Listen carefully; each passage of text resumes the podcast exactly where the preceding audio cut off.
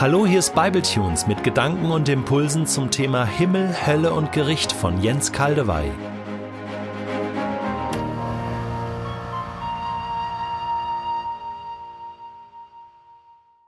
Ich lese in der neuen Genfer Übersetzung Offenbarung 21,5. Daraufhin sagte der, der auf dem Thron saß, Seht, ich mache alles neu. Wir werden in diesem Bible Tunes staunen darüber, was alles in diesem Alles enthalten ist. Viel mehr, als wir auf die erste Meinung hindenken. Den letzten Bible Tunes hatte ich ja mit der Frage abgeschlossen, über wen wird die Frau des Lammes regieren in der neuen Welt? Und unser Abschnitt Jetzt hier dieser Vers und einige Verse aus Kapitel 22 enthalten eine überraschende, aber von vielen Auslegern übersehene und irgendwie für sie nicht wie wahrnehmbare Antwort, weil sie nicht ins Schema passt. Es geht um die Nationen auf der neuen Erde. Wir fokussieren dazu auf einige Textabschnitte in der Elberfelder Übersetzung aus Kapitel 22 der Offenbarung. Da heißt es, und die Nationen werden in ihrem Licht wandeln und die Könige der Erde bringen ihre Herrlichkeit zu ihr. Und ihre Tore werden bei Tag nicht geschlossen werden, denn Nacht wird dort nicht sein. Und man wird die Herrlichkeit und die Ehre der Nationen zu ihr bringen. In der Mitte ihrer Straße und des Stromes, diesseits und jenseits, war der Baum des Lebens, der zwölf Früchte trägt und jeden Monat seine Frucht gibt, und die Blätter des Baumes sind zur Heilung der Nationen. Im Hintergrund dieser Schilderung der Johannes-Offenbarung stehen Erzählungen und Verheißungen des Alten Testaments von der Beziehung des Gottesvolks zu den Nationen. Sie bieten quasi eine Vorschau auf die zukünftigen himmlischen Zustände. Die Beziehungen Israels mit den Nationen, die hatten nämlich ein entscheidendes Ziel. Das Gottesvolk, die Erstgeborenen, das Erstgeburtsvolk wurde dazu eingesetzt, zusammen mit Gott über die Nationen zu herrschen. Die Nationen ihrerseits sollen durch diese göttliche Herrschaft zur Erkenntnis und zur Anbetung Gottes geführt werden.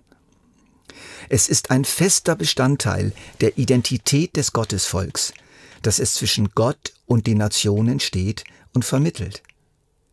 Dieser besondere Auftrag gehörte von Anfang an zur Berufung Israels. Da gibt es zig Stellen, und ist nicht als etwas Vorübergehendes gedacht. Und es ist offensichtlich, dass die Beschreibungen in Offenbarung 21 und 22 sich auf die kommende Welt beziehen, nicht auf die Vergangenheit, auch nicht auf das tausendjährige Reich, das ist vorbei. Und es werden hier in der endgültigen letzten großen Welt Gottes Könige und Nationen beziehungsweise Völker erwähnt, die außerhalb dieses neuen Jerusalems leben auf der neuen Erde, aber nicht in Jerusalem. Wie soll man das denn verstehen? Im Sinne der Allversöhnung? Alle Menschen werden gerettet und bilden die Nation auf der neuen Erde? Oder sind die Nationen und die Braut beides Bilder für die erlöste Schar der Gläubigen, der Gemeinde Jesu? Doch welche Funktion sollte dann die Mauer Jerusalems haben mit ihren Toren? Hier wird doch eine deutliche Abgrenzung markiert. Interessanterweise aber eine offene und nicht starr geschlossene Abgrenzung, Mauer und Tore, abgegrenzt und offen. Mit den offenen Toren des neuen Jerusalems scheint doch nicht das Miteinander oder Ineinander betont zu werden, sondern ein Zueinander. Eine gegenseitige Zuordnung, ein Füreinander-Dasein. Man kann hinausgehen zu den Völkern und die Völker können hineingehen und Jerusalem besuchen. Der Text selbst bietet aber noch einen weiteren, deutlichen sprachlichen Hinweis, dass es sich bei den Menschen in Jerusalem und den Menschen um Jerusalem herum um zwei verschiedene Identitäten handelt. Es sind zwei Kategorien sozusagen.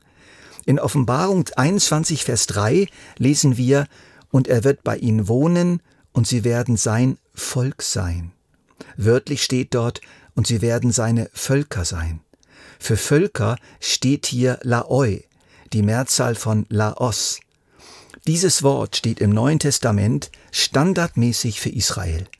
Zum Beispiel in Matthäus 1, Vers 21, denn er wird sein Volk, sein Laos, erretten von ihren Sünden. Und aus diesem einen Volk Gottes auf dieser Erde werden viele Völker im neuen Jerusalem. Siehe das Zelt Gottes bei den Menschen. Und er wird bei ihnen wohnen, und sie werden seine Völker sein. Die Mehrzahl Völker bezieht sich hier auf eine Mehrzahl innerhalb der Stadt. Ich betone, innerhalb der Stadt und weist so wunderbar hin auf die Vielfalt der Gemeinde Jesu mit ihren Stämmen und ihrer kulturellen Vielfalt, gesegnetes Multikulti im neuen Jerusalem. Für die Völker außerhalb Jerusalems verwendet Johannes aber jetzt einen anderen Begriff. Er bezeichnet sie als Ethne, Nationen, von Ethnos, Nation. Johannes wechselt die Wortwahl von Laos zu Ethne, Nation. Das ist für mich kein Zufall.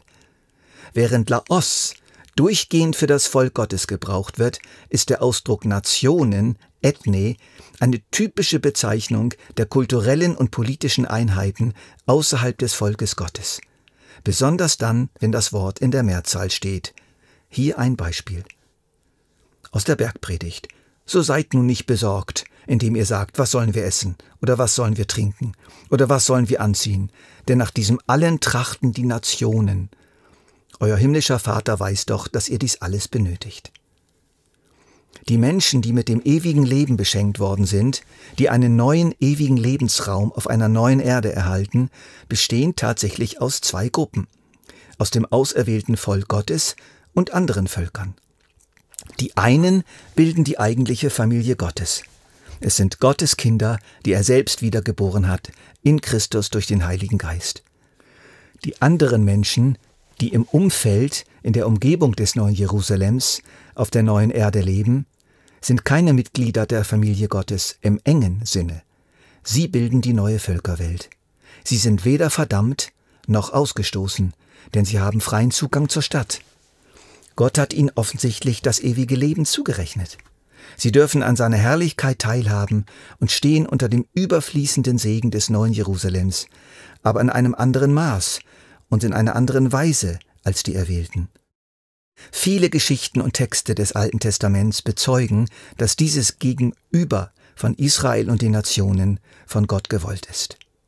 Israel sollte nicht isoliert existieren, ebenso wenig wie die Nationen. Beide sollten in Liebe und Anerkennung aufeinander bezogen sein. Gott will kein ihm ausgesondertes Volk im Himmel, das nur für sich selbst existiert.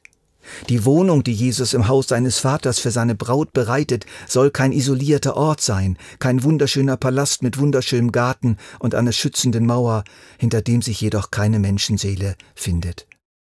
Also außerhalb der Mauer. Wie erlangen nun Menschen außerhalb des Gottesvolkes ewiges Leben in der neuen Welt Gottes? Wir müssen das gar nicht unbedingt wissen. Ich lade euch ein, euch einfach zu freuen. Noch viele Menschen außerhalb der engen und kleinen christlichen Szene werden gerettet. Beruhigt euch, das wird alles mit rechten Dingen zugehen. Gott weiß, was er tut. Wir wissen, dass es aus Gnade durch Jesus Christus geschieht. Gott rechnet offenbar die Gerechtigkeit seines Sohnes, seinen stellvertretenden Sühnetod, noch vielen anderen Menschen zu, aus Gnade und Barmherzigkeit und anhand seiner Maßstäbe im Gericht Gottes. Ich habe sie kurz geschildert im Bible Tunes über das jüngste Gericht. Welch eine Hoffnung für so viele Menschen, die nie etwas von Jesus gehört haben. Welch eine Hoffnung für die Unmündigen, die nie in der Lage waren, sich bewusst für Gott zu entscheiden. Welch eine Hoffnung für die Menschen, die aus tiefer, echter Liebe barmherzig dem Nächsten gedient haben. Ich deute hier vieles nur an. Mehr davon könnt ihr dann in meinem Buch nachlesen. Ich freue mich jedenfalls auf diesen großen, weiten Himmel. Er ist größer, als wir denken, viel größer.